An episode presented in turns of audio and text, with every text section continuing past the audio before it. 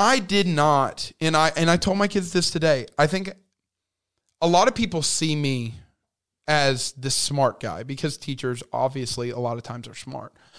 But when I was in high school, I had a 2.7 GPA. Did not have a good GPA.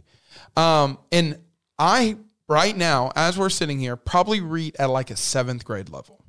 Like I cannot read to save my life, and it could be ADHD, could be ADD, it could be all the above, it could be your ABCDs, whatever it is. Yeah. Um, but it's one of those things where when I got to college, I recognized that I wanted history, and you you talked about why I became a history teacher. One of the reasons, and I say this as a joke, but to a certain extent, it is real. The reason why I became a history teacher is because I was bad at everything else my brain didn't work in a math way. I didn't understand gra- grammar to save my life. Science was okay, but like I wasn't really sciency. And so history was the only thing that kind of made sense to me. And so going back, um, going back when I got to college, I recognized that I wanted to do history because I loved history. But when I, you read at a seventh grade level, you have to make sacrifices.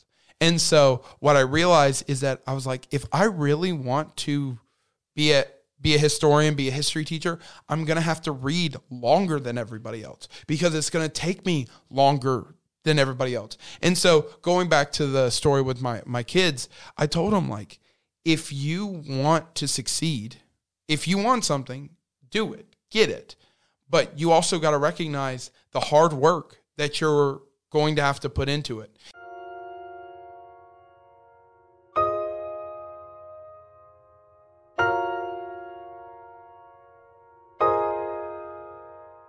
What's up, everybody? Welcome to the You Are Story podcast. Um, if you're listening, if you're tuned in, you know, the support that I've gotten from y'all over the past few weeks has been amazing. Some of your messages, um, seeing, you know, some people reposting some of the clips on uh, from YouTube on Instagram and things like that. It's been awesome to see. And it just shows that, you know, God is doing exactly what I thought he would do, which is, you know, help put this in the hands and in the hearts and the ears of, you know, those who are out there who are willing to listen, those who need these stories and, you know, those who need them to help them with theirs, which is the whole goal of this podcast to hear these stories and help them with yours, which affirms the fact that you're not just a part of the story, but that you are the story. So I appreciate y'all. But with all the people that have been listening, I've seen a, a lack of you know, reviews or rates or comments. So, you know, if you're listening, you know, please follow, please subscribe, please leave a rating, please leave a review. You know, it, it'll be helpful to get these in more ears of people. So I, I would appreciate that. But, you know, wherever God leads this, I'm going to follow him. So that's the goal. But, you know, without further ado, you know, I have a special guest here for y'all today. Uh, this is a guy who I've pretty much known my whole life. You know, we pretty much grew up together. We've been through ups, we've been through downs together. We've traveled together. We've gone on retreats together. We've, you know, ate together. We've, you know, spent a lot of time. And, you know, there's a guy that I look up to like a big brother. You know, I know I talk about my little brothers a lot, but I don't have like a blood big brother and so, you know, this is a guy that I definitely look up to like a big brother. He's helped me, given me so much advice. And, you know, I, I introduce him to y'all here today. So without further ado, I introduce to y'all my man Jacob. How are you doing, man? What's up, dude? You doing all right? Can't dude, complain, man. I tell you what, and and I'm kind of glad that you said that because I see you as a little brother, and I it's one of those things where like I feel like people, um, like I've tried to be mentors to people in the past and like I try to give advice, but a lot of times like people don't listen to the advice or don't even kind of acknowledge the advice. And so you're really one of the only people and and I appreciate you for extremely for this that like you come to me with a problem and I give you my advice and like you obviously like any person, you might not follow it 100%, but like you at least appreciate that like okay this is where this is the advice um, and like recognize it i guess and so i always appreciated that in our relationship and i really did i don't know exactly when kind of like that I guess switch happened. But I know for sure, like definitely when you were kind of getting into college, um, leaving high school, getting into college, like that was kind of a switch that I wanted to make. Um, and and I feel like it, it's been good. I I I enjoy. I mean, obviously we've grown up together, we've been at the church together, but it's been one of those things where like watching you grow, watching you succeed has not only been a blessing, um, but it's also been really, really cool to like see our relationship grow. I mean, at first, when we first kind of were doing church, it was like the youth Yeah. group was arguably one of my favorite parts. But now, like when we were at church together, it was after church and us talking and yeah. me you and Gabby talking and me talking with your brothers and your parents and and kind of talking to everybody outside of the realm of church I think was arguably my favorite part and I think that that is a huge p- part and was arguably one of if I'm being fully transparent here was arguably the hardest part about leaving the church was not only like the memories that I had created here but leaving you guys because I saw you guys. I saw you as a little brother. I saw you, Gabby as a little sister type thing. So it was tough. It was tough. But yeah, I, I 100% agree. Um, I, I appreciate you. I, I appreciate you having me on. I've been listening. I'm two and a half episodes in. So I've listened to the Bow one and the Brian one, and I'm halfway through the Joshua. Yeah. Josh. Okay.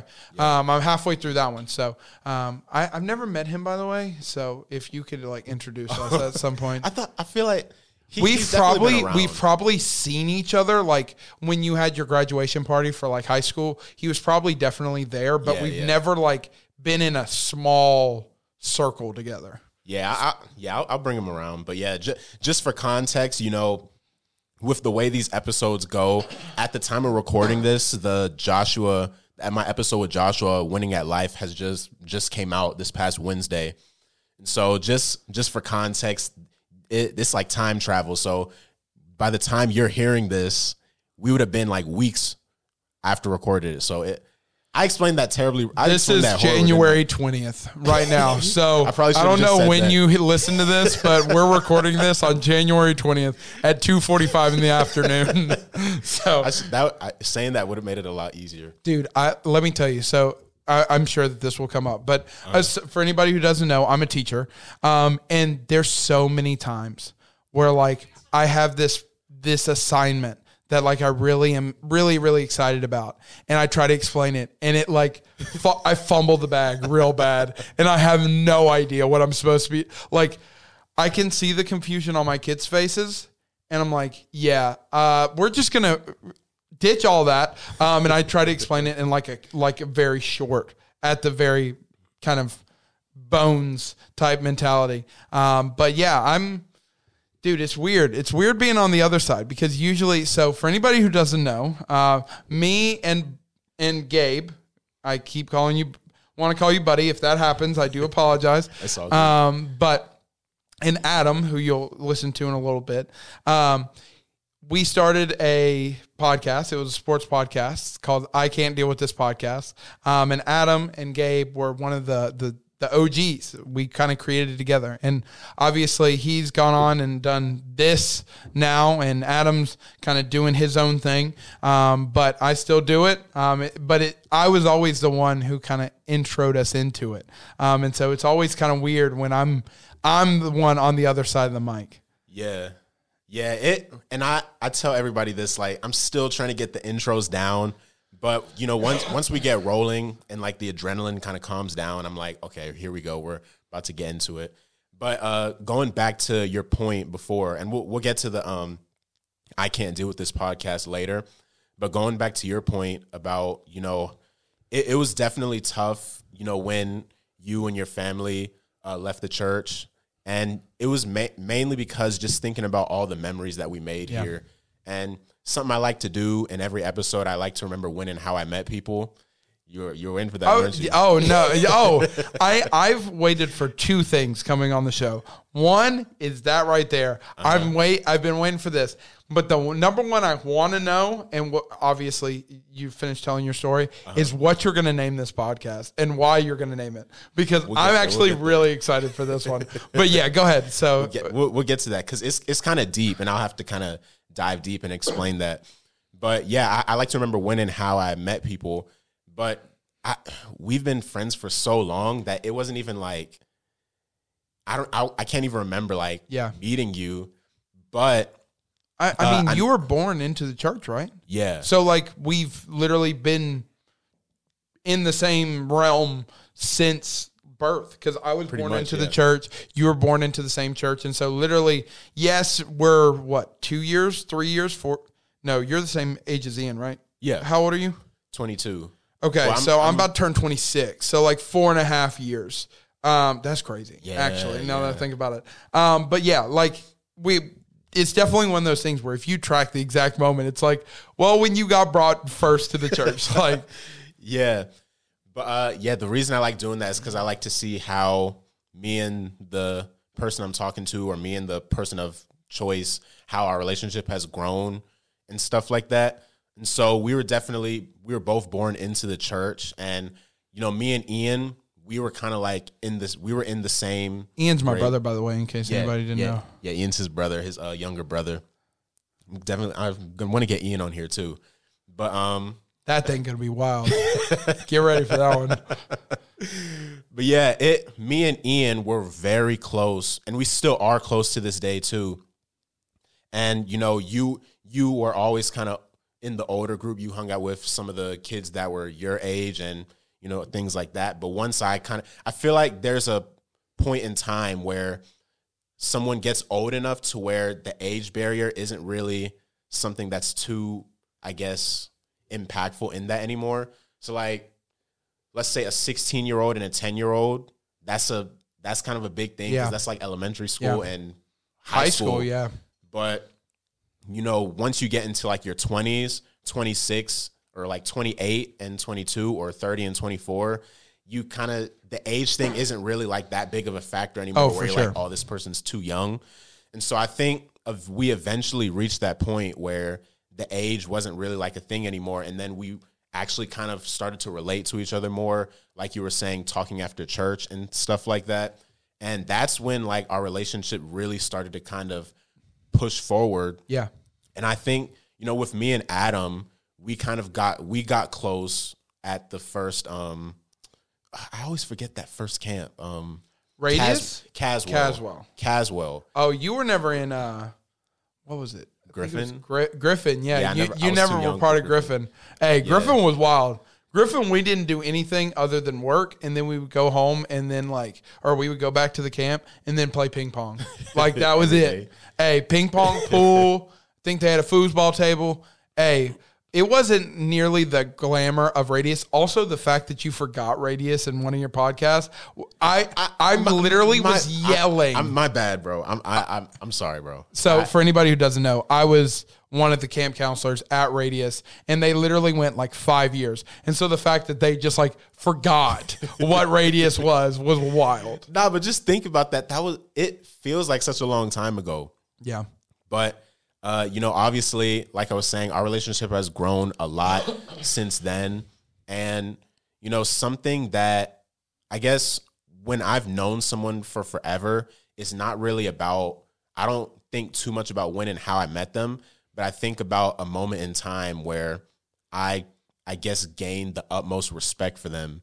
And so I had Sam on here last week and you know something I was talking about with him on that was you know the people that you kind of are first introduced to in college that not always but I think in a major way that kind of influences how the rest of your 4 years are going to go yeah, at least that year. Oh, for sure. Probably No, the I rest agree. of the four years too. And so, you know, I always kind of I always like to call this story like divine intervention, or Mm. I like to look back and see how God was working everything into place. yeah, And so, me and Jacob, we've always been four grades apart in school. So, just for context, if I'm in ninth grade, when I was in ninth grade, he was a freshman in college. And so, just to do the math. Yeah, you're right. And so, when I, my original, and I talked about this too, so y'all know, um, I reclassified from the class of 19 to the class of 18. And so, if I had you skipped a grade. You, You could just name it how it is. Reclassified. That hurts my head. Big SAT words. nah, but yeah. So I would have went, or if I had stayed with my original graduation date, I would have been in college in 2019, and you would have just graduated. Yeah. And so, uh, it worked out to where I got into college in 2018, and you were that was your you were a senior, yeah, Yeah. and that summer, the first people you introduced me to, you were like, hey, you know, you want to meet some of my friends and stuff like that. So you took me and my sister, and we met the people of M28, you know, and M28, like we explained last week, that's uh, the organization that Sam's the director of. It's a Christian organization on UNCC's campus where they sort of like outreach and, you know, speak the gospel to students on campus and things like that. Yeah. And those those were the first people that you introduced me to. And it's like I I think that that moment right there began like everything that I'm doing right now because that's why I call my ministry the reclassified because because of that reclassification I not only reclassified grades but I reclassified into a new stage of my life or a new season of my life yeah, I like where- that. I like that. where- yeah, where I'm just walking in faith and walking in God's purpose and plan that He set for me. And without that foundation of, you know, you guiding me and helping me and, you know, introducing me to the people of M28, godly people who were my age, because I've always been surrounded by people that were, you know, had more life experience than me. Yeah. I, I don't like to say older. I like to say more life experience. You can just say older. we are. but yeah, and so I, but um, at least outside of school, I was always just around people that were older than me. Um, you know, like family, um, you know, the church, obviously, and you know, other parts of life and stuff like that too.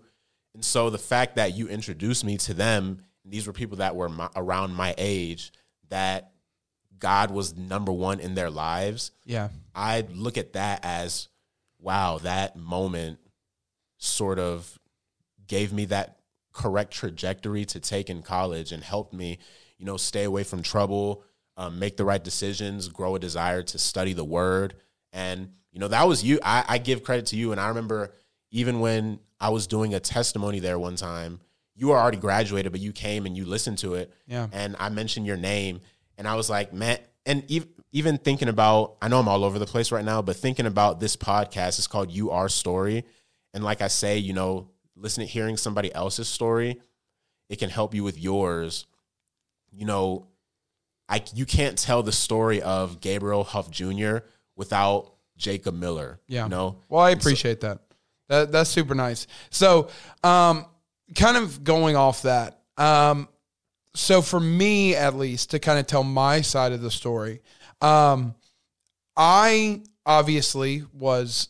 I've been a freshman, um, and I think that one of my passions in college was to help freshmen, and I saw how susceptible that I was when I was a freshman of how if the wrong person would have said, Hey, I really like you. Let's go do this. Let's go drink. Let's go smoke. Let's do crack. Like I, I would like to say, sit here and say that like my my mental strength, my discipline would have been like, hey, maybe that's not the best idea.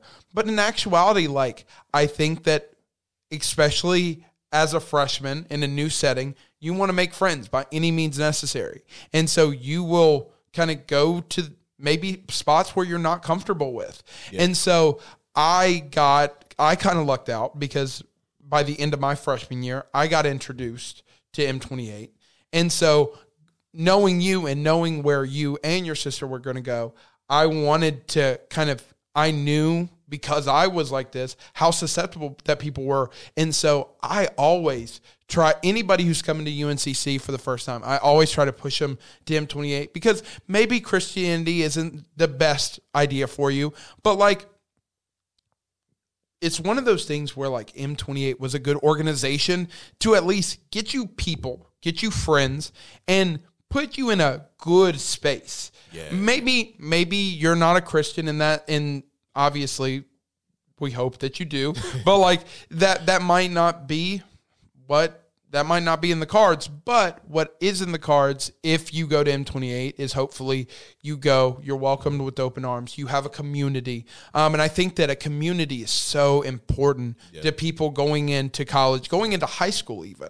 Um, but I know that there was a community that if you were okay with it, and that's kind of goes back to what I said earlier of like, I can give advice but it takes two to tango. And so, like, yeah. I can give you advice, but if you don't listen to that advice or you don't consider that advice, we could be having a completely different conversation right now. It could be completely different trajectory of your life, as my life wouldn't have changed all that much. But y- yeah, you get it. Um, but yeah, I, I think that M28 M28 was a blessing for both of us. Um, I, I miss it, I really do, and I'm sure that you probably miss it too. Um, but it I'm glad that it gave you a community where you were kind of able to open up even more than you already have. Yeah. And you know, I I appreciate that to the fullest because you know, M28 and you know, there was there were times where I had opportunities to lead in it. Yeah. Um I even got to lead one of the one of the teams at the um Anthem. anthem. Yep. I, I can't, I'm sorry, I just can't remember these names. I just love it's so funny to me for people because like some people are really really like good with certain things like I'm not smart by any stretch of the imagination and you could lap me in smartness but like I, I'm good at remembering like certain, I guess, events and organizations and stuff like that. I'm not the best at, at remembering like quotes. Like you're pretty good at remembering quotes. I cannot remember a quote to save my life, but I it, it is always funny to see like different people how they like I guess learn or what they their how their brain works and stuff like that. Yeah, and and speaking of you know gives, you had, you just said you know you're good at rem- remembering like events and kind of moments and things like that. So you know with you now, you're in teaching and specifically you're teaching history, Yeah. and so with that, you know, is that some? Did you when did you notice that you were good at remembering events and did that play a part in you making that decision to be a teacher and specifically history teacher? Yeah, that's a great question. So, um, for me, I always saw history as something more than sheer memorization. I think that a lot of people think that history is just memorize this date, memorize this name, memorize this date, memorize this name. Um, but I saw history as something beautiful where cause and effect. Um, so to, to kind of put it into perspective, so I love the small stories. I love stories. So I'm going to tell you a story, and you probably never heard the story before. And I'm going to tell you the story of Archduke Franz Ferdinand. You are the story man. So, So, Archduke Franz Ferdinand was a prince, and for people who don't really like history, maybe tune out for this. But so, Archduke Franz Ferdinand was a prince of Austria Hungary. Okay. Um, so he was off fighting a war. It's not really important, but he ends up coming back and they're having a big celebration for him. Um, well, what he doesn't know is that there is a guy named Gavrilo Princip, um, and he is part of a Serbian terrorist organization called the Black Hand. Um, and the Black Hand, what their big thing was, is they wanted, they created a conspiracy to not only kill uh, Franz Ferdinand, but to kill everybody in the Austrian royal family the king, the queen, the prince, the princesses, everybody. Well, ev- ev- so they have this plan, and it's going to happen when like the, this big celebration is supposed to happen for Franz Ferdinand. And so what ends up happening is it comes to the day, and Gavrilo Princip's ready. He's ready to go. He's got his pistol locked and loaded. Um, but apparently, all the other guys backed out. They were like, you know what, we're not, we don't want to do it. So, but his job was to kill Franz Ferdinand. So, Franz Ferdinand is riding in a car. It's an an open roofed car at this point, which is revolutionary for this time period because we're talking about 1914. Um, but he was in this open roof car, and Gavrilo Princip throws a bomb. And the problem is he's a bad shot. And so he throws the bomb over his head. And so obviously, if the bomb just went off, everybody starts scattering. Everybody starts freaking out. Yeah. Well, Gavrilo Princip is super, super frustrated with himself. And so what ends up happening is he ends up going to a sandwich shop and he's like, well, if I'm, I'm going to get a sandwich at least before I get arrested. Yeah. So what ends up happening is he go, goes to the sandwich shop, he gets a sandwich and he's eating it outside. Well, just as he's exiting, he, just as he's exiting the sandwich shop, what he doesn't know is uh, not Gavrilo Princip, uh, Franz Ferdinand, his driver took a wrong turn. And so instead of going around, he tried to back up. Well, in backing up, you have to stop. And he stopped right in front of Gavrilo Princip, exiting the sandwich shop. And so obviously, Gavrilo Princip pulls out his pistol, he shoots him, and Franz Ferdinand dies. And that starts World War One. And so without it, it's one of those things where if you want to talk about like stories and destiny, see, because what a lot of people don't realize is like you can understand, you can know that Franz Ferdinand dying causes World War One. That's just mem- sheer memorization. Yeah. But I promise you, for the rest of your life, you'll remember the story of Franz Ferdinand and how the kind of divine intervention, I guess you could say, of like how crazy, how much of destiny that that thing is. And so it was always one of those things where growing up, I love, I was infatuated with stories like that. Like I got told that story probably 10 years ago now, but I still remember every single detail of it because I just love stories. I love that kind of narrative mindset. And that's just how my brain works. And so I love teaching history um, because I saw teaching history as just teaching one big story. And obviously, there's ebbs and flows, there's ups and downs, but I saw it as one big story and how I love connecting uh, that cause and effect relationship without the cause of him throwing the bomb Yeah. we wouldn't have had world war one. And because we didn't have world war one we wouldn't have had world war two. Without world war two there wouldn't have been an atomic bomb. Without an atomic bomb we wouldn't have had uh, uh, anime. So apparently there's a theory that like anime was created because of the destruction of the atomic bomb. So now you heard it here first. Because of the assassination of archduke franz ferdinand that's why we have anime now. So man. And that i think that is a gift because you know and that kind of leads me to what this episode is called the moment Oh, that you've been waiting go. for this episode is called teaching is life okay you know how they Okay. say ball is life yeah I say for you, teaching is life. And the reason I say that is because I think you're not just a teacher at uh, your school, but you're also a teacher in every aspect of your life. I think everybody that comes in contact with you or everybody that, you know, is in your presence is going to learn something, you know, whether it's like you just told uh, with the Archduke uh, or Franz Ferdinand, yeah. uh, or whether it's you know after church when we're talking, or whether it's you know to your family or anybody. I think teaching for you is life, and you know I think one of your biggest gifts in teaching is your creativity. You know, I was listening to the most recent episode of the I Can't Deal with This podcast, and Oh, are, you listened to the one that we recorded on Wednesday? yeah, Oh, I think I know where you're going with this one. and the um the game that you and Connor did with the um Where the mascots fought each other? Yeah, Yeah, that's I was cool. like, I don't, I don't, I don't think anybody would have thought about that. Yeah. And so I was like, man, that's a. And I was listening to actually this morning on the way to work, and when I heard that, I was like, oh, I know, I know, I know what the, I know what this is going to be called now.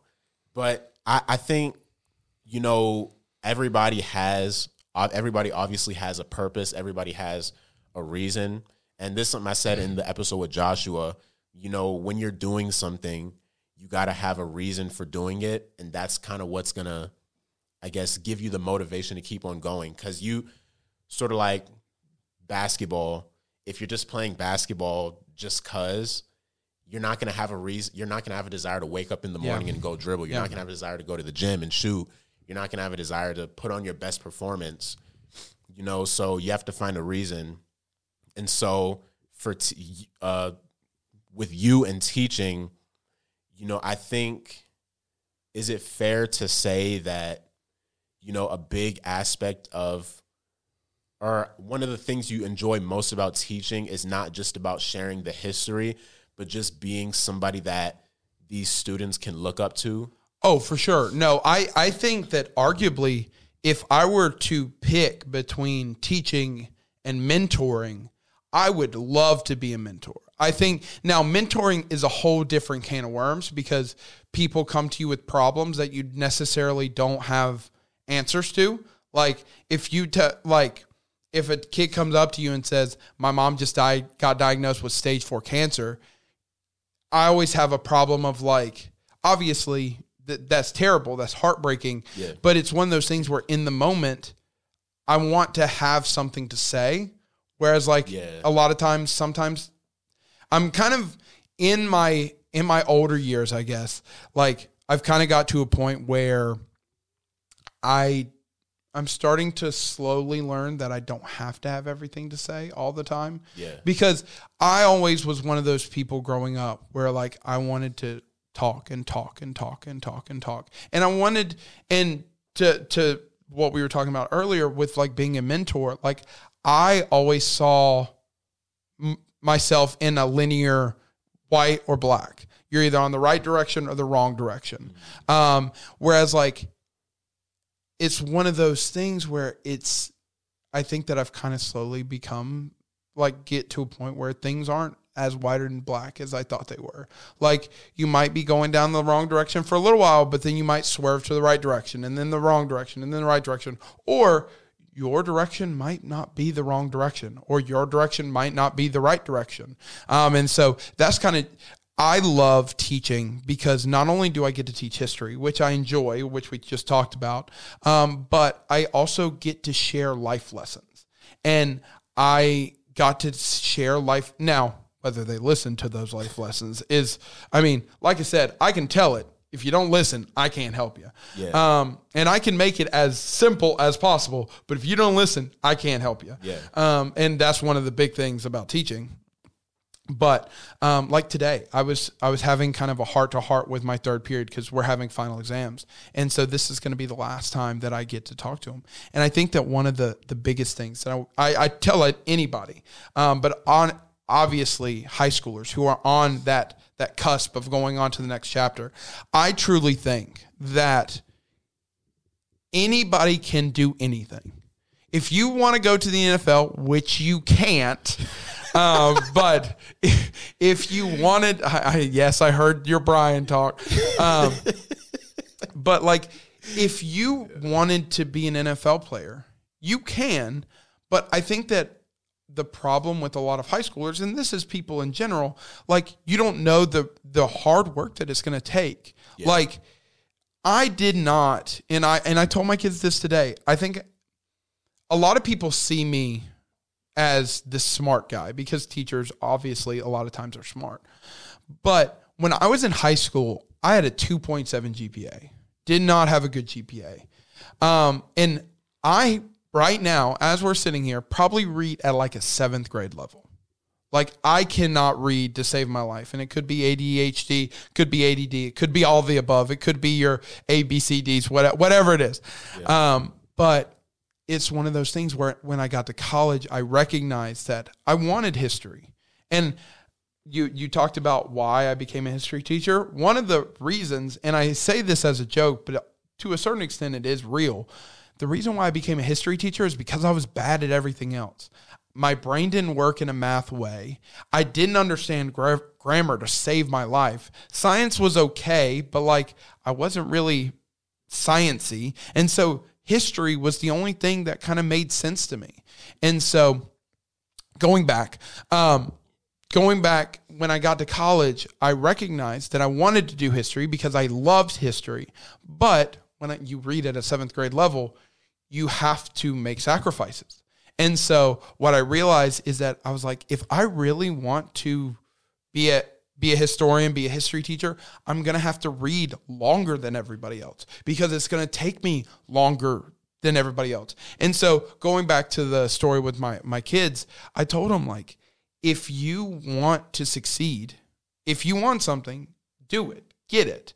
but you also got to recognize the hard work that you're going to have to put into it. And I think that obviously you can probably kind of relate to this, but it's one of those things where like I was never the fa- the fastest, the smartest, the strongest, the tallest, any of it. But I truly believe that I will work harder than anybody else. I will work harder than any teacher. And the reason why is because I'm not afraid to give up my time, my sleep, hell, even sometimes my relationships in order to get a job done. Mm-hmm. And yes, it causes strain on relationships at times. Yeah. But I would much rather know that I did everything I could in order to get a lesson accomplished. There's been times where I was up till 11 o'clock. I, I would wake up at 5.30, do a shift. Obviously, we only get a 20 minute lunch. Go home for an hour, relax, eat dinner, and then work on a lesson plan from 4 o'clock to 11 o'clock at night.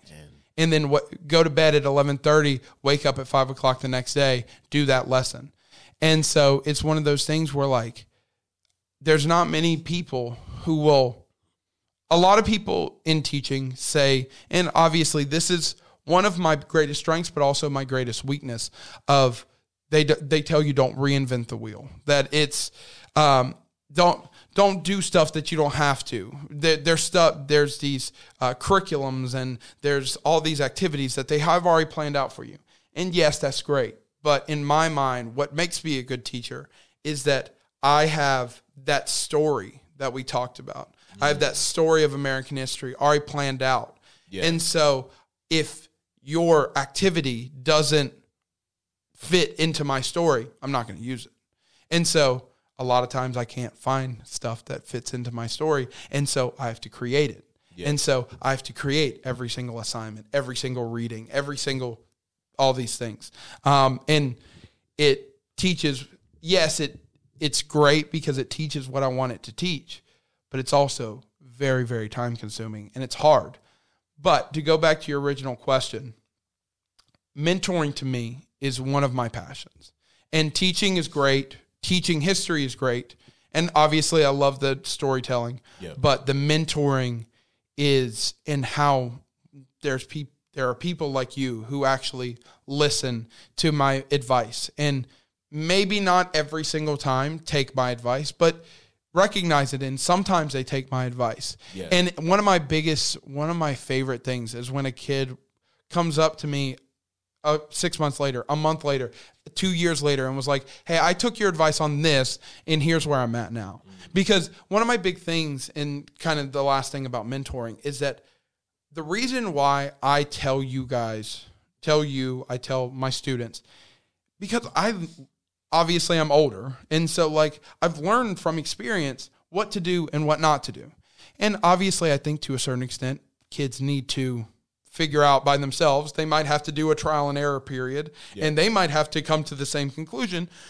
But my my thought process is is that if I can help you in any way shape or form, if I can make my life if you can learn from my mistakes, if you can, if your life gets a little bit easier because of the experiences that I've gone through, I'm a, a hundred out of a hundred, a million out of a million, to tell you those. And you might not listen. Like when I told the kids about, hey, if you work hard, if you do this, and I'm a big motivation guy, and so kid, some kids aren't for that. Like I had 18 kids in my class, and probably about four of them didn't hear a word that I said because they were on their phone the whole time, and that's oh, fine. Yeah. And and it sucks, and it's and to extent it hurts because you like put your heart and soul, and you're trying to give them life life lessons. But it's one of those things where teaching gives you a good perspective on. Sometimes it's the one kid who you make an impact for that makes it all worth it. Yeah. That that if and and sometimes as as a selfish person, I look at it and I'm like, well, eight, 17 out of these 18 aren't looking at me. They're not listening to me.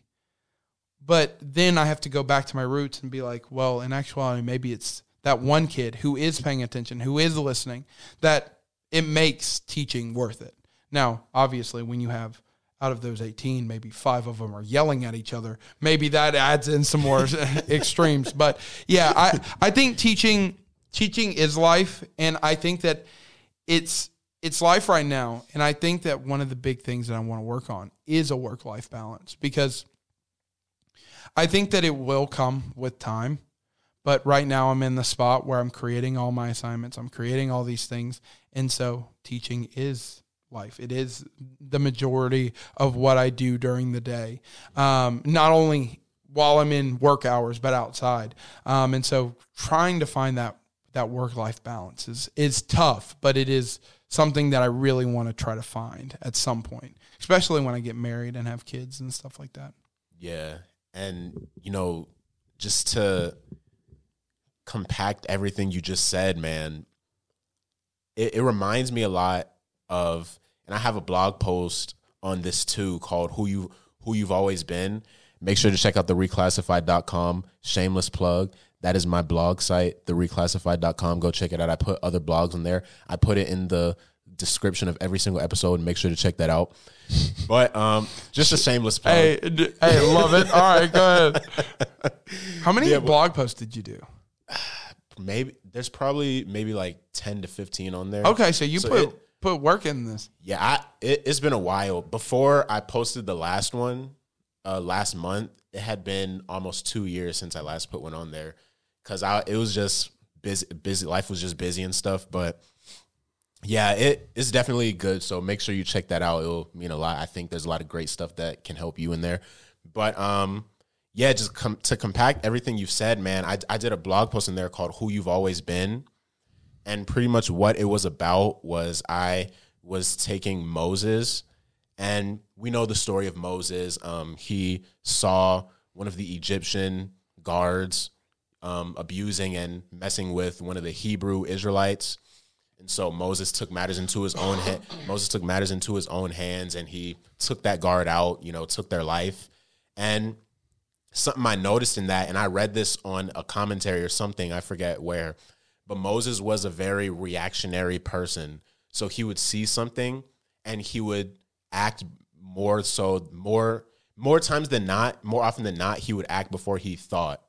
And so when you look at Moses' life and you see Moses and what he eventually ended up doing, God took that gift that he wasn't necessarily using in the right way and used it for something good. You know, God needed a leader that would be able to act without, you know, thinking too much, without questioning God, that would just do what God tells me do this. Okay, I'm going to do it. God needs me to put the staff in the water to part the sea.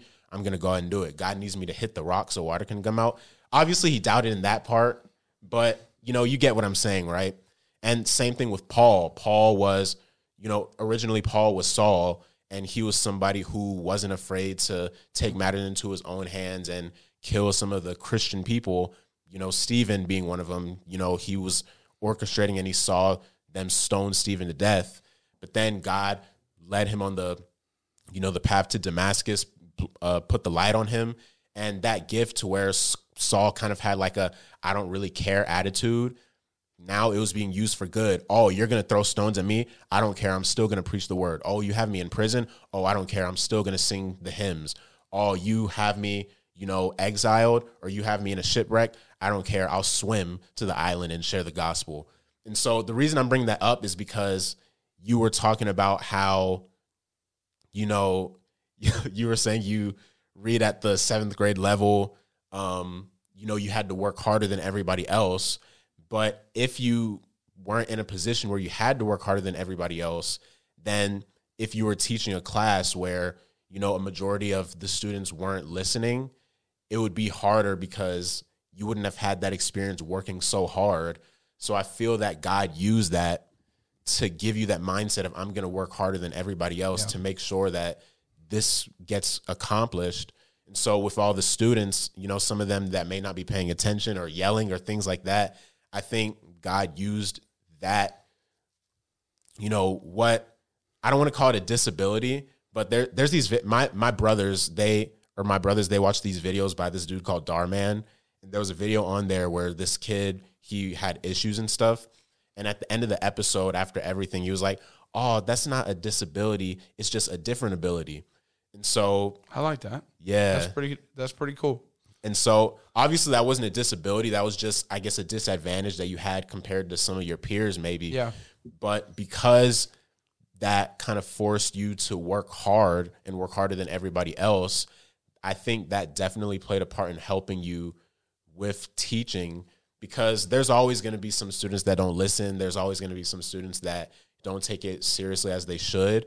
But having that working hard mindset that you have, I think that helps you greatly in teaching and helps you stay motivated to keep on doing it. Sort of like Jeremiah, he was a the Old Testament prophet, and they call him, I think they call him the enduring prophet because he was sharing the gospel, sharing the things that God was saying to all the people, uh, the Israelites, and they weren't listening. But you know, he still kept enduring. He still kept going.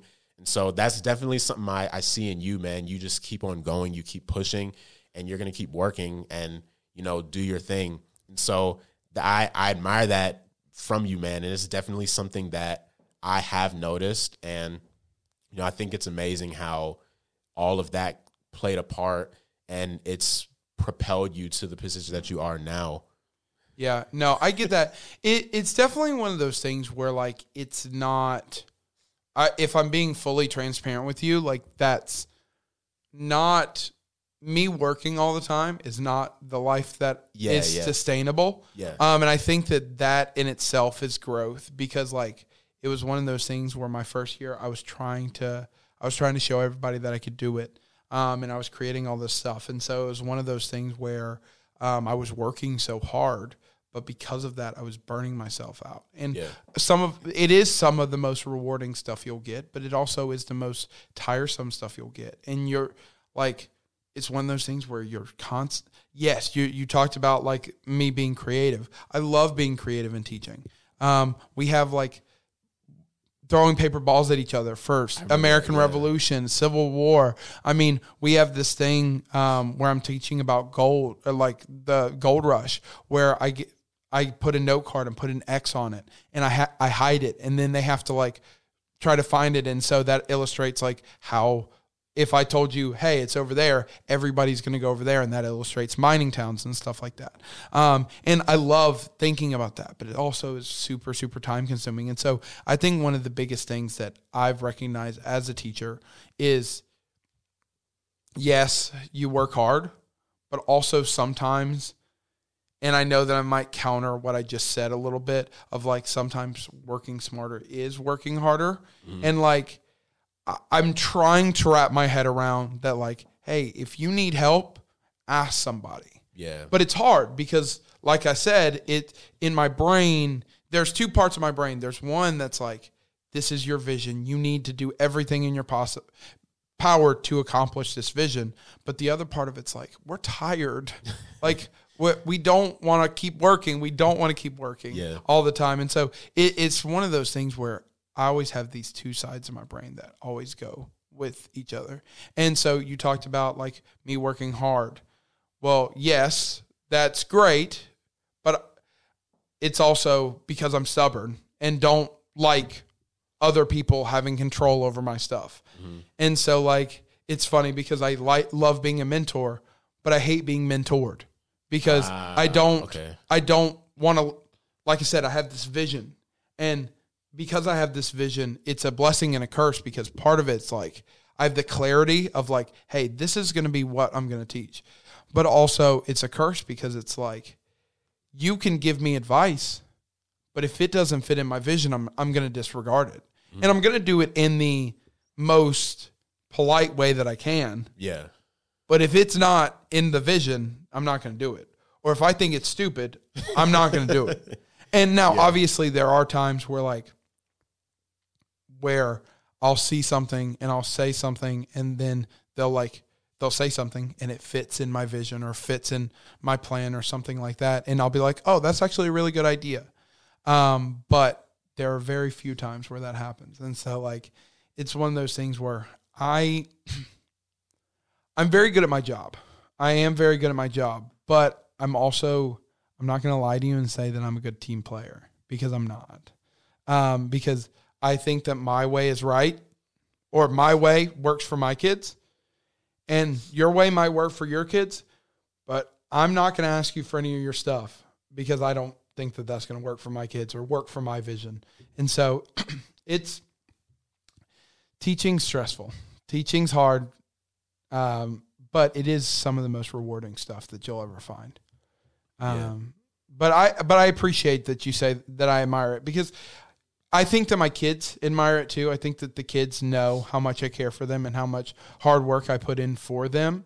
Um, but it is stress. It, it it's hard, and and one of the big reasons why it's hard is because, and this might go on a little bit of a tangent, um, if if that's okay. you, you good, you um, you good. One of the big things at the school that I work at, Garinger High School, um, is that most kids there speak Spanish, and so 55% of our population is Hispanic. And so with that comes a lot of Spanish kids, a lot of them who never uh, don't speak English.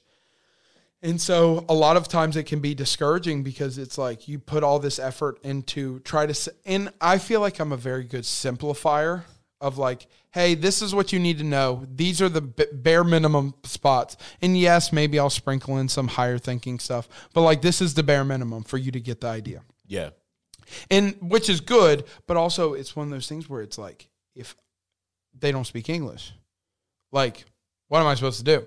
Yeah. And so it's one of those things where it's always hard, especially in my classes, because it's probably in my fourth block, for instance. I have a, there's about 28 kids. There's probably five who speak little English. And so with those five kids, like, how do you reach them? Because your job is still to teach them. Your your job is still to reach them to the best of your ability. And you don't want to just slide them through the cracks, or you don't want to just give them a hundred. And yeah. so those are two very different thought processes.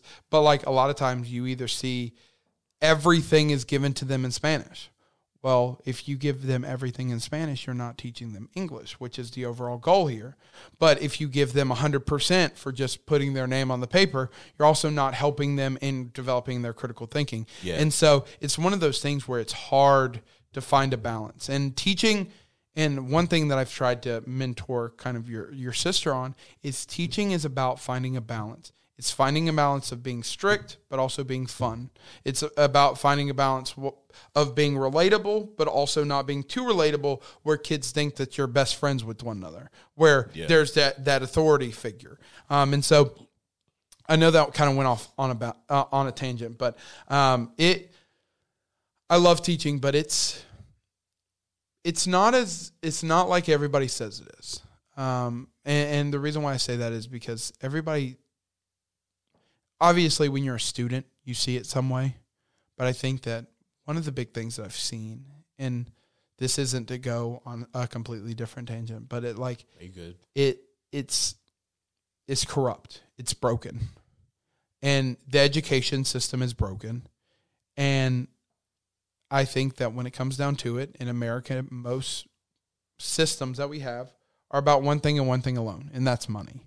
And so the education system is the same way that they will try to cut corners uh, however they can. They'll try to expand class sizes however they can. They'll try to do all these things to to a certain extent undermine teachers in order to save a buck.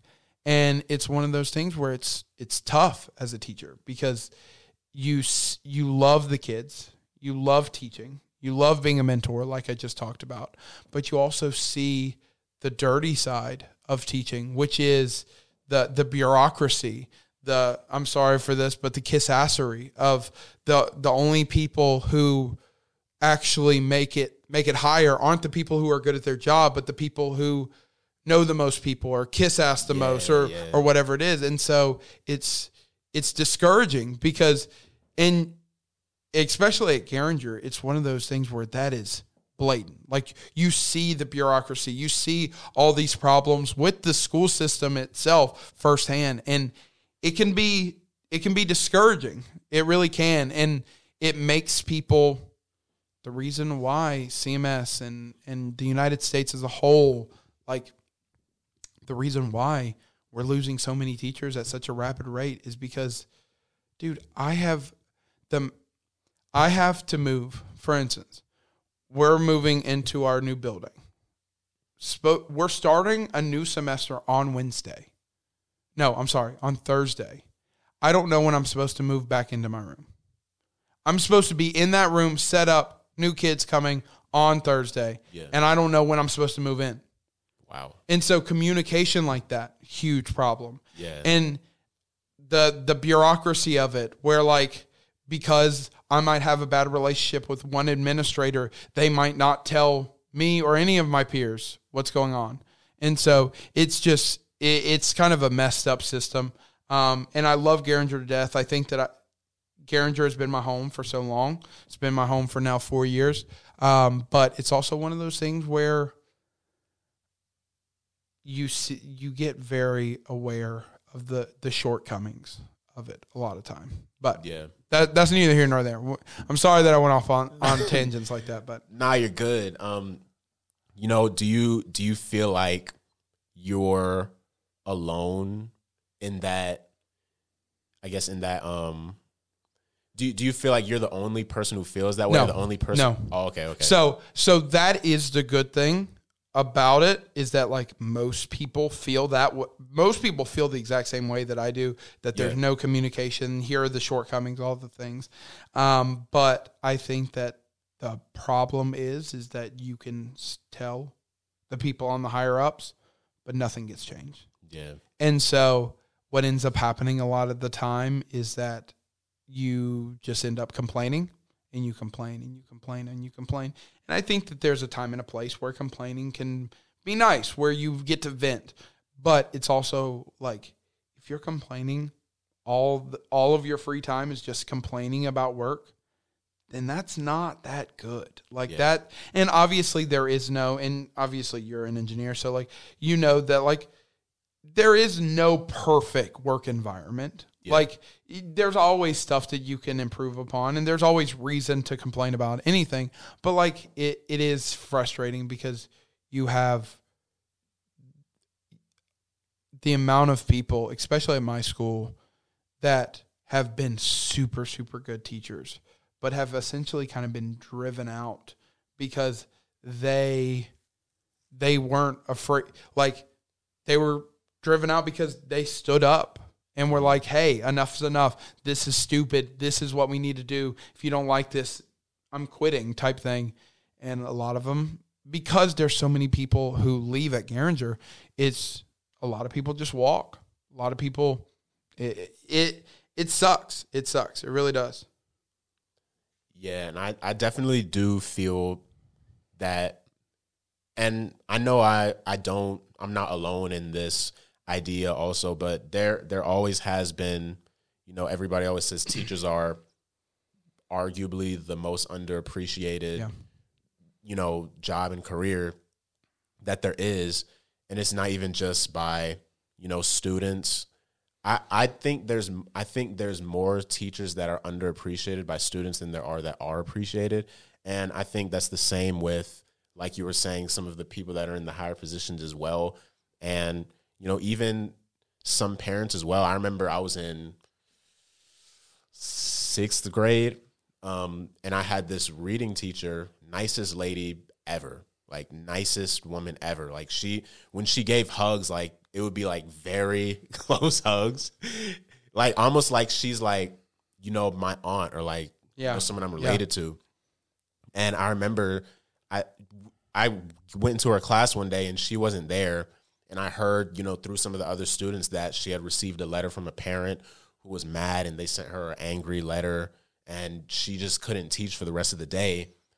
And I I think that a lot of people just kind of in the hiring process and even throughout, a lot of people just kind of expect teachers this is what you're supposed to do, just teach and then go home instead of like trying to actually be some you're like think about it like this, right? You know, when I was in high school, my high school was from like 8:15 or 9:15, I don't remember, to like 3:30. You know, I spent more time at school with my teachers than I did at home because when you get home, Yeah. you go to bed at what, let's say like 9 or 10 Yeah. you spend like seven hours at school and then I guess like five or six, maybe seven hours with your family, but then some parents work as well. Yeah. Your parents get home at like five or six. So like you spend more time with your teachers than you did with your families for a majority of the students. And so I think there definitely should be more appreciation for teachers because you know a teacher can really have an impact in a student a kid's life. You know, even I remember my and I don't mean to go on my tangent. I- Yeah, I. I had this seventh grade, sixth or seventh grade math teacher. I, I forget, but um, there was one time me and you know Manny, right? You remember Manny? yeah. yeah. Me and Manny. So we were. There wasn't a lot of uh, black students in the AIG program.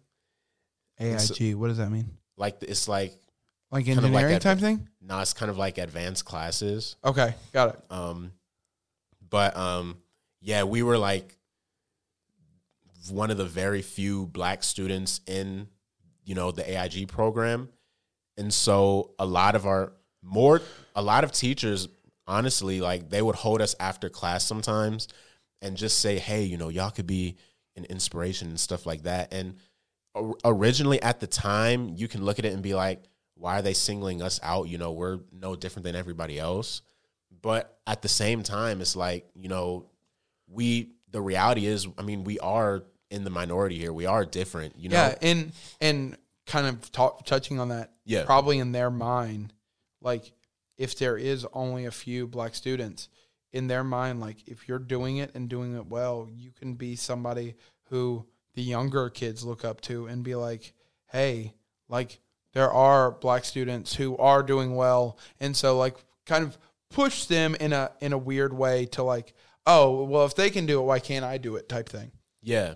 And you know the same thing with engineering too, you know, I th- I mean, I'm with engineering, I definitely do see the the I guess the separation between or I guess the the low number of you know African American people that are in that discipline. And I've never thought it was like a you know a I guess like a privilege type of thing or anything like that. I thought of it more so as I feel like it's just something that it's not it's not the first thing that comes to mind when you're African American child. Um and so I, I think it's more so about I kind of want to be somebody who can be like a face or a voice for other African Americans who are searching for something to do. Hey, you know, here's a career that's, you know, versatile. It's got, you can work with buildings, you can work with bridges, you can work with a lot of things. You know, there's, I mean, this building, you know, the floors, these microphones, like almost everything is engineering, you know? And Yeah, there's so for sure. much jobs for that too. So, you know, going back to the teachers that would hold me in Manny after class and stuff like that, you know, originally it was kind of like, oh, what are you, what are y'all doing? But looking back as I got older, I was like, you know, what they were saying does make sense because, you know, at the end of the day, I I do appreciate my teachers for caring enough to see that in me, you know? And I you know me, like I was I didn't talk that much. I wasn't necessarily like a bad student, Yeah. but I I did kind of I guess hold back a lot and I did kind of just go with the flow. And there were some times where I wouldn't turn in my homework, I wouldn't do something and that that would be the times where they would hold us back and be like, "Hey, why didn't you do that?" And I'm like, there were so many other students that didn't turn their homework. Why are you singling me out? Yeah. but it, it was always because you know they they saw something in me and that that's another one of the things i'm so grateful for you for and i, I forget which i don't know if i mentioned this on any of the past episodes but maybe i did i don't know but there's never really been somebody in my life at least to my face that's doubted me you know everybody that's like close friends to me they've always I, I doubted that you could go to the NFL. i, I mean mean, that- I'm just messing with you. Go ahead, dude. you you know what I mean. You know what I mean. Yeah. Like, you know, you never doubt. Like, I, even when, if y'all don't know, I'm a, you know, active deacon at the church. Even when that came, you know, it was like I, I became a deacon when I was 20 years old. I think. Probably less than that. Maybe 19 Maybe or 20. not. I think you were like 19. and you know that can be looked down upon Yeah. especially considering deacons they're supposed to be like people that you can go to hey i need advice hey do you know the answer to this biblical thing or you know things like that and it was definitely hard especially considering you know someone that's a lot older than me who may be going through something how can i tell them what they should do Yeah. you know When they're 30 years older, yeah. yeah, and but you know, you never doubted me. You always just like motivated me. You always were like, "Hey, you can do this" and stuff. And that goes back to the teaching is life thing too because at the end of the day, you know, you're always going to have someone's best interests at heart. Mm. And like you were saying, even if they may not take the advice, you know, I always acknowledged your advice even if I didn't necessarily follow it. I always at least acknowledged it, and I I respect.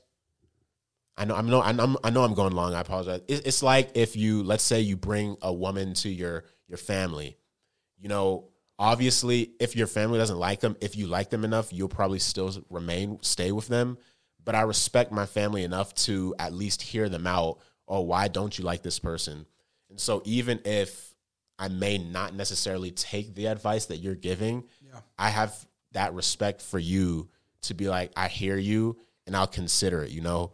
And so that's like my big thing, man. No, I feel you. No, so you you asked something earlier, and I think that I, I wanted to hear your perspective because I might have a different perspective. Yeah. And obviously, I appreciate that you took my advice and stuff like that. Yeah. And I really didn't ever doubt you because at the end of the day, we want, I want my boys to be successful and I want my girls to be successful and stuff like that. And I think that obviously you're a really smart dude. And so you really didn't have anything for me to doubt you on. Like I wasn't like this dude can't do math. Like I, I I never thought of it like that. So Yeah. you you mentioned earlier about African Americans in engineering. Yeah. Why do you think like from a systematic perspective? Obviously, like you might have kind of like a like you're an engineer obviously, but like why do you think that there aren't as many you you talked about it's maybe not on everybody's mind kind of growing up, but like is there anything systematically that you see? Cuz I can can I tell you my side of the story cuz Yeah. so for instance, the reason why I don't think that there's a lot of African Americans in engineering is because most of the African Americans in Charlotte go to low income schools. And because low income schools, there's not as there's not as high quality of rigor or even teachers because a lot of times the same the teachers at Garinger get paid Yeah. the exact same amount as teachers at Myers Park. And it's like, hey, if I'm faced with these bad kids or perceived bad kids at Garinger, and then you have these really, really perceived good kids at Myers Park, like I'm going to Yeah. take Myers Park obviously every day. And so Garinger has a hard time bringing in kids. So they or not kids, they have a hard time bringing in teachers. Yeah. So the teachers might not be to the quality that you want them. Um, the sheer amount of um, the rigor. So like for you, you were probably taking what pre-calc, calculus in in high school. Mm-hmm. Like at Garinger, calculus isn't even offered. Wow. And so like it's one of those things where a lot of these African Americans not only do they a lot of times get kind of pushed along and they're not really actually learning anything, anything useful or developing these skills, but they might have great grades, but when they get to college, they haven't taken calculus. Plus, the classes aren't super, super rigorous. And so, a lot of times, what we see is people kind of drop out. And so, I, I wanted to know from kind of your perspective, because like that's how I see it, uh-huh. because I see this reality all the time. And so, I didn't know if you, as an African American male, like if you kind of saw a similar perspective or kind of how you saw Af- the lack of African Americans in engineering. Yeah, I I think you know something that I definitely you know a reality is when I, sometimes when I'm you know just in the presence of a bunch of other engineers and just seeing that there's not many people that look like me sometimes it gets discouraging. Not cuz I don't feel welcomed or don't feel like I'm part of the family, but just the fact that, you know, there are some things that I probably would think about or say that only someone that looks like me would understand. Yeah.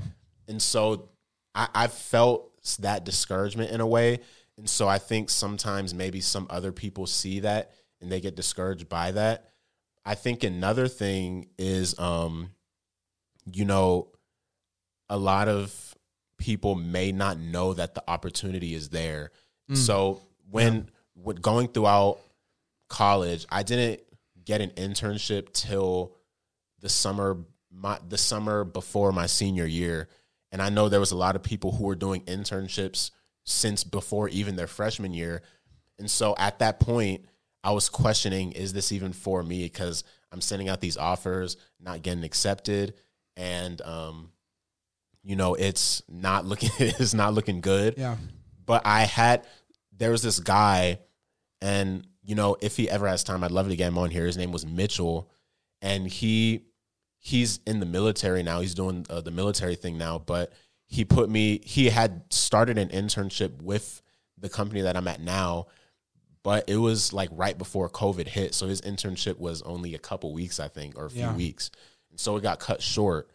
But because he had that short interaction, that was enough to get him to have to know the the director, the leader, the team leader there enough to put me in contact with them, and I got accepted at the company.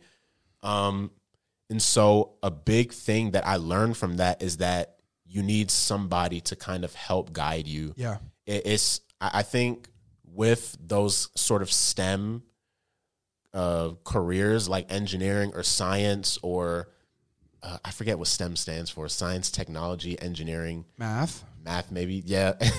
I, I think with careers like that, you it's sort of it, it's It's more instead of what you know, it's who you know. yes, and because I And I and I really didn't think about think about it like that. And I think that that's a huge part of it too.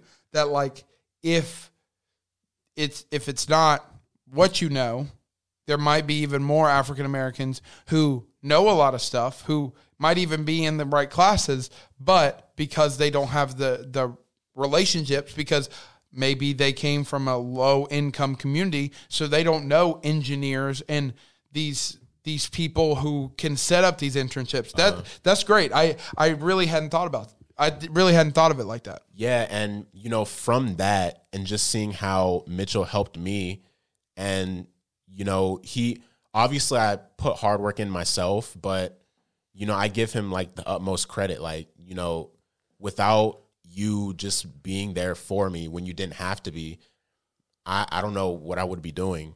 And so that kind of led to me and I'm not to disclose too much of it now cuz I talked about this on the episode with Josh too. Some I I I'll share it with you afterwards, but I sometimes when I have a plan or something I want to do, I tr- I like to keep it a little in house because I on the episode and I've heard this somewhere else too. It's sort of like concrete with your ideas. Like your ideas are kind of like wet concrete, and so if too many people step on it, once it dries up, you can see their footprints. And it, okay i it- ain't never heard that one yeah, and so it'll be like, is it really yours or is it somebody else's? yeah And so um, I'm not going to share too much of it, but I do want to help, you know, people. I do want to help people who may be in a position where they're not getting the internships or not getting success in finding jobs, or even people that are in a position where they may not know what they want to do. Maybe they're in college and what's it called when you don't have a major? undecided undecided yeah and you know i kind of want to be in a position eventually where i can go to different schools and you know kind of speak um, maybe hold certain events like fundraisers where i you know get donations to get some robotic stuff and hold events in the community. Yeah. And you know things like that. And just to introduce the idea of engineering to give to people just to give them a choice. It's not even hey you should do engineering. Engineering is what your purpose is. But just to give them a choice to give them an idea oh this is cool. Because that's how it was for me. Um you my high school i was blessed to go to a high school where they had different ac- academies so they had like medical they had engineering they had even theater And so I was in the engineering one and I had no idea what engineering was. I was about to say, do you think that you would have landed on the same career if you went to a public high school instead of kind of a more was it private charter? It, it was public, but it was like a magnet school. So it Okay, was like it, say for instance, it's a non-magnet school. Yeah. Do you think that you would have still landed at engineering, like, or do you think that you would? I mean, there, there. This is a big hypothetical situation. Yeah. But I, it's always interesting to me because you talked about it, like you had like engineering. You had, it was a STEM school, and so Yeah. I'm always interested to see like you take the STEM out of it, like obviously there's a lot of white people who go to public schools and they're like their parents are engineers or their cousins engin- engineer and so they're like oh i want to become an engineer because this my cousin's an engineer mm-hmm. but like you're a first generation engineer right like you don't have do you have obviously you have a million cousins but so probably one of them's an engineer at some point but I yeah, I, I don't know of anybody who was a full time engineer. yeah so like Yeah. it i think that that in itself like a magnet program and kind of combining both of our two thoughts of like at at like Garinger where it's not a magnet program where it's a public school like what you said a lot of people don't even know i think that people know what an engineer means Mm-hmm. or an, an idea of what engineer means but they don't know what they have to do to accomplish it Yeah. and I think that that's huge. And I think that that's one of those things where it's like, I think that one of the big things that I see at Garinger is that everybody has high ambitions, but they don't know what steps they have to take in order to accomplish those high ambitions. yeah. And I think that it, that's one of the big things that I try to be a mentor for is be like, hey, if you if you want to be a doctor, you can't not go to college. Like, and as crazy as it sounds, these people have these high ambitions, and everybody has high ambitions. Everybody ha- wants to go to. Co- everybody wants to be an engineer or um, wants to be an architect. Well, I'm like, hey, uh, are you going to go to college? No. Well, then you're not going to be a doctor. You're not going to be an architect. And so it's one of those things where it's like that might be a little bit, bit too blatant, but it's the reality that I don't think that a lot of people understand. Yeah. Um, but yeah, I, I I get what you're saying, and I think that I think that you like going and giving back, and obviously not giving back, but like you tr- trying to go into the schools. I think it's one thing for a white guy to say it. It's another thing to have the same look as the people that you're talking to. Like if I go up there and I have a pretty good influence, but like if I go up there and be like, "Hey, you can be an engineer," they might be like, "Okay, white boy, like relax." but like if you go in there, they might like have a little bit more respect, I guess, um, and might take you a little bit more seriously than they would take me. But no, I feel you. I feel you. Yeah, man. But I know we're getting close to the end, so I just want to do something something like to wrap. ta- ta- take th- thirty more minutes. I, but yeah, I, I want to do something to wrap this up, man. So I'm gonna tell you a quick story, really quick story, and then I want to see, you know, what you would do. So in seventh grade, I had this, te- and we're on the idea of teachers too. I had this teacher who made us write a letter to ourselves when we graduate high school, and so uh, I remember, I don't remember writing the letter, but we got it. Everybody got it in the mail the year of their graduation, like the summer of their graduation. So it's pretty cool because it's like I was to say, if you change schools, what would happen? What would happen? I think it, it. I still got the letter, so I. I don't. You changed schools and you still got the letter. yeah. With it. Yeah. Hey, that teacher was putting in work. She was putting in that overtime. Yeah, it- it you a need to thank actually. that teacher for real. Yeah. It, it was a guy actually. Um. But yeah. It. ah, what was his name? Mister. I'll, I'll I'll remember it. I'll look it up. But Still yeah. can't remember people's names. Can't remember events. But yeah, so I crazy thing is since I graduated a year early, I didn't get the letter, so it was completely out of my mind. And then the end of my freshman year in college, I get the letter and I read it and what I wrote to myself was, "Hey Gabriel, how are you doing? Hope you're doing well." Pretty much to summarize it, it was like are you do you still have dreams of going to the NFL or are you doing engineering? And the reason engineering was on my mind is because that teacher that I told you about the one that would hold me and Manny back in class sometimes and talk to us, something she would always ask me is, you know, what do you want to be? And I would always say, I'm going to the NFL or the NBA. I'm going to the NFL or the NBA. And then one day she was like, what do you want to be? And I, I just wanted her to stop asking me. So I said, I'm going to be an engineer. And she was like, okay, cool. And so I wasn't even thinking about engineering at the time. It was just, okay, I'm just saying this just to make her happy. And so that's what was on my letter.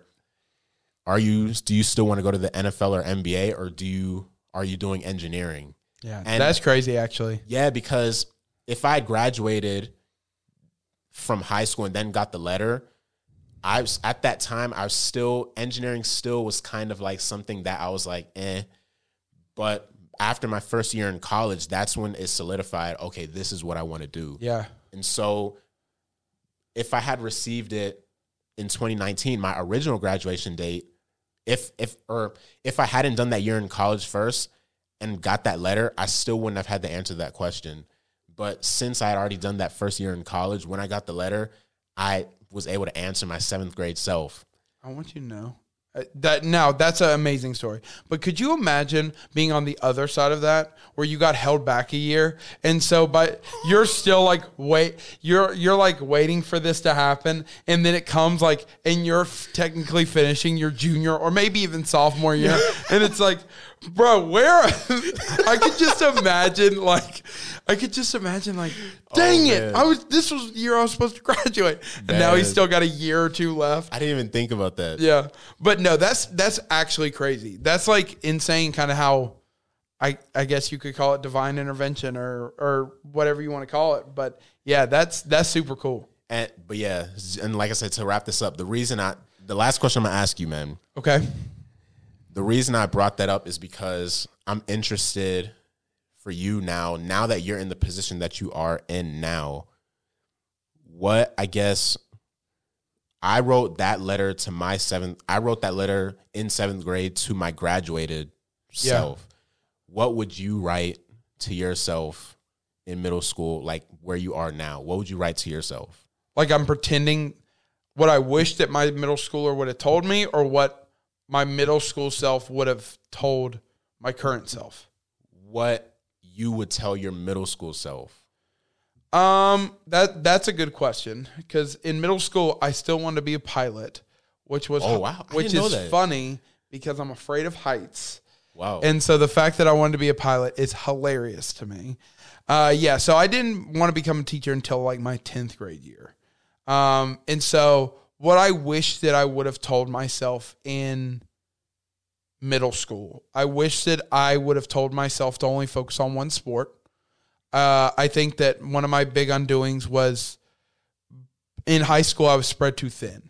Um, I wasn't a bad student, but I was spread too thin. I was yeah, I was in ROTC, I was in choir, I was in football, I was in uh, baseball. Like I was in uh, Fellowship of Christian Athletes. Like I was, I had all these things going on all the time, and on top of that, I was in IB classes.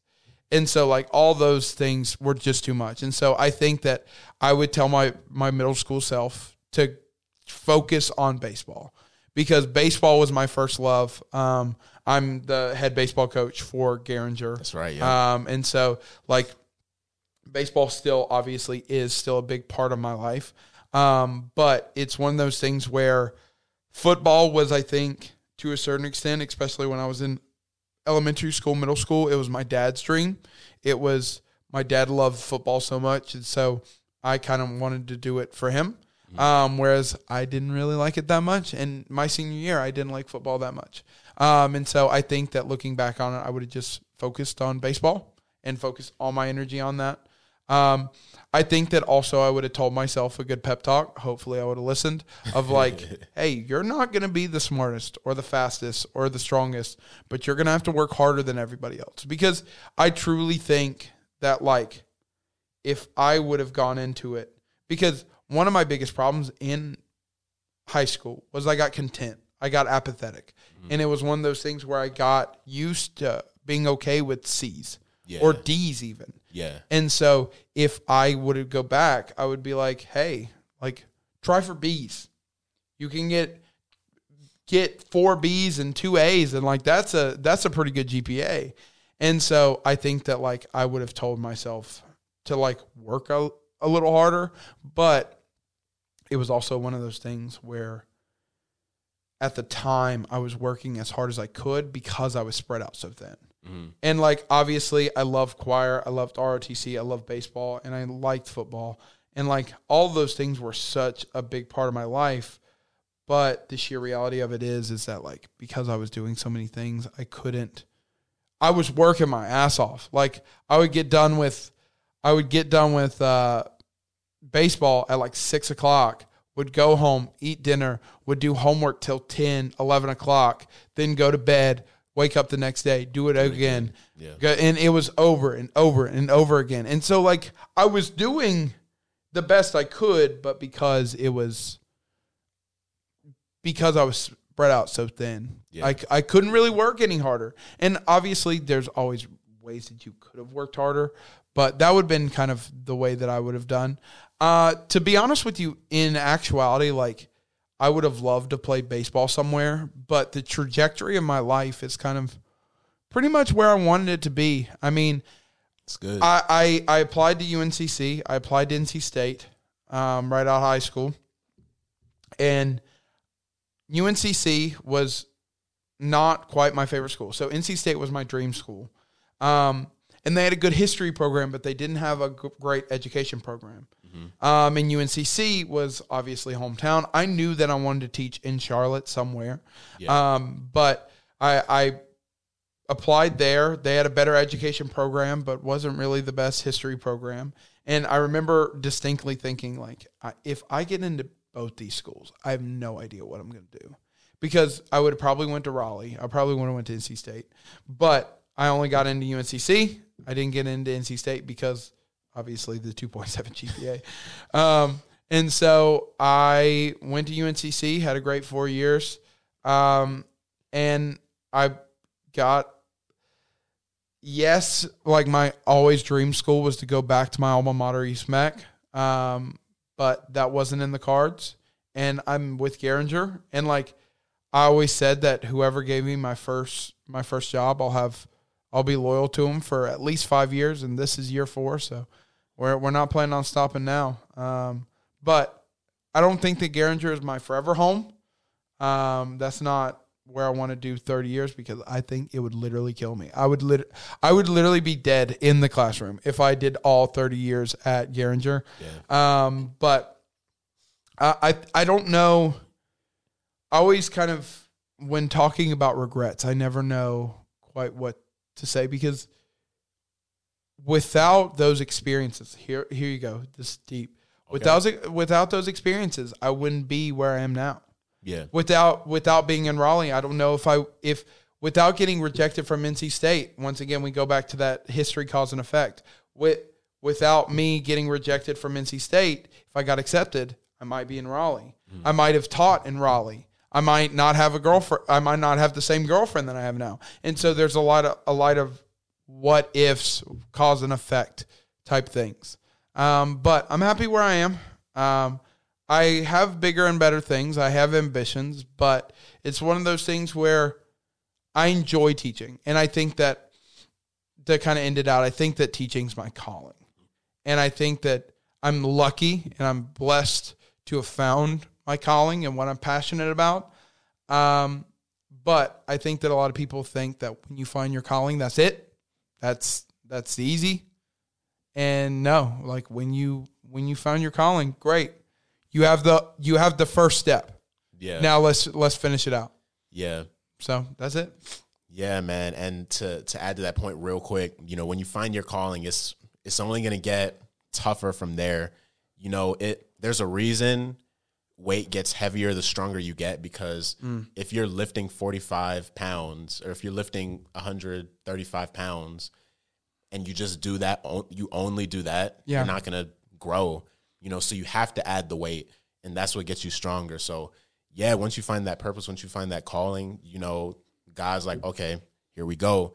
And you handled that let's add something else. Oh you handled that? Okay let's add something else. And you know but as long as you trust in him you hold his hand and he'll guide you through it you'll find the strength to do everything man so yeah man thank you for for being on here, bro. I appreciate it so much. I I appreciate you having me. I, I want you to know, and I don't. I hope that I could at someday be be the one who does this, but you need to be interviewed. Mm. I know that you get like you are the interviewer, yeah, but you are story. It's your story too. yeah, And so, like, I think that you have insight, and obviously, you provide insight when talking about circumstances. But I think that it would be cool for the the listeners to get to know, like, the full Gabe Hoff Jr. Yeah. Like, I, I think that it would be. I, I think that that would be cool. And obviously, you find out who who you you want to want to do that. Adam's actually calling me right now. Um, but yeah, you. Hey, if you want me to do it, I'm I'm definitely down to do it because I would I would love to just pick your brain for a while. yeah. But man, I, I I appreciate that, man, and we'll definitely set that up set that up soon, man. I I do feel like I, I am kind of a mystery a little bit, so I was about to say this is your show, and they probably know more about other people than you. But yeah, we'll, we'll get that set up soon, man. But again, thank you for being here. It's Yeah. always, you know, I always say this. Thank you for blessing or gracing this platform with your presence. Um, you know, it's I always I love having you know people who I consider my brothers on here, and so you de- like I said at the beginning, you're definitely like a big brother to me, and you know what do big brothers do? They take care of their little brothers, and you've definitely done that with me. So I'm forever grateful for that, man. And you know, again, thank you for being here. This episode means a lot to me to have you have you on here. Yeah. So I Yeah, appreciate I- that, man. Yeah, I appreciate it. I I uh I wanted to be on here last week. Got unfortunately had got sick, and I didn't want to. I didn't want Dawn Hoff to be yelling at me for getting her her baby boy sick. So I appreciate I appreciate it, man. I, I had a good time. Yeah, me too, man. So again, thank you. Uh, if you're tuned in and listening, thank you for tuning in. Make sure you make sure you add and follow us on every all of the streaming platforms. We're on Apple Podcasts, we're on Spotify, and we're on Google Podcasts as well. So make sure to tune in on that. We're also on Instagram. Uh, make sure to follow us on there. Subscribe and turn on post notifications. Comment how you felt about each episode, how you feel about the podcast as a whole. That'll mean a lot and help us get this in the ears of more people. Like I said, you know, preferably five stars, but just put whatever's on your heart to put. But I think this is five stars, but whatever you want to do.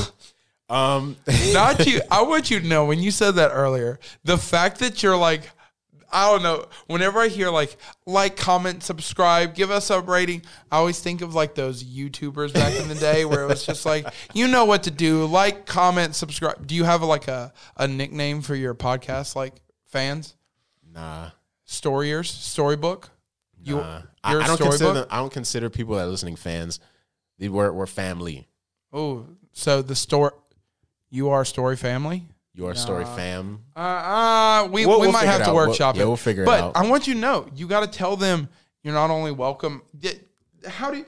You gotta you gotta Oh, my, end on yeah, that. my bad. Yeah, yeah, yeah, yeah. yeah. I was about to say that was how you were known for a long time. from this point forward, that's how I'm gonna end every episode. So again, make sure you add us on every platform. Um, and continue listening. You know, like we always say here, you're not just part of the story, but you are the story. Thank you, Jacob, for being here again, or or being here. I'm messing up. Thank you for being here uh, and gracing this platform with your presence. I appreciate it. Thank you all for listening. Just know that you're not just welcome, but you're wanted. and There it's a blessing to have you listening and here with us. So, with that all being said, we will see y'all next time. Peace. Pieces. Thank you.